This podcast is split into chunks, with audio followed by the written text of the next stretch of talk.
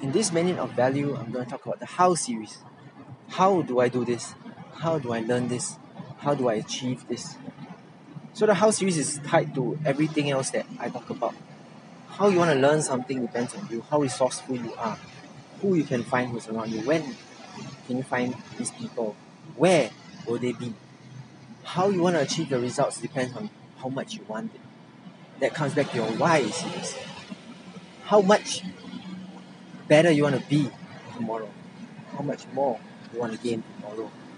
So the how series talks about how can I get there and what do I do to achieve these results that I want. You got to focus on how you're to get there and don't just think about I'm to get there, I'm to get there without planning the route.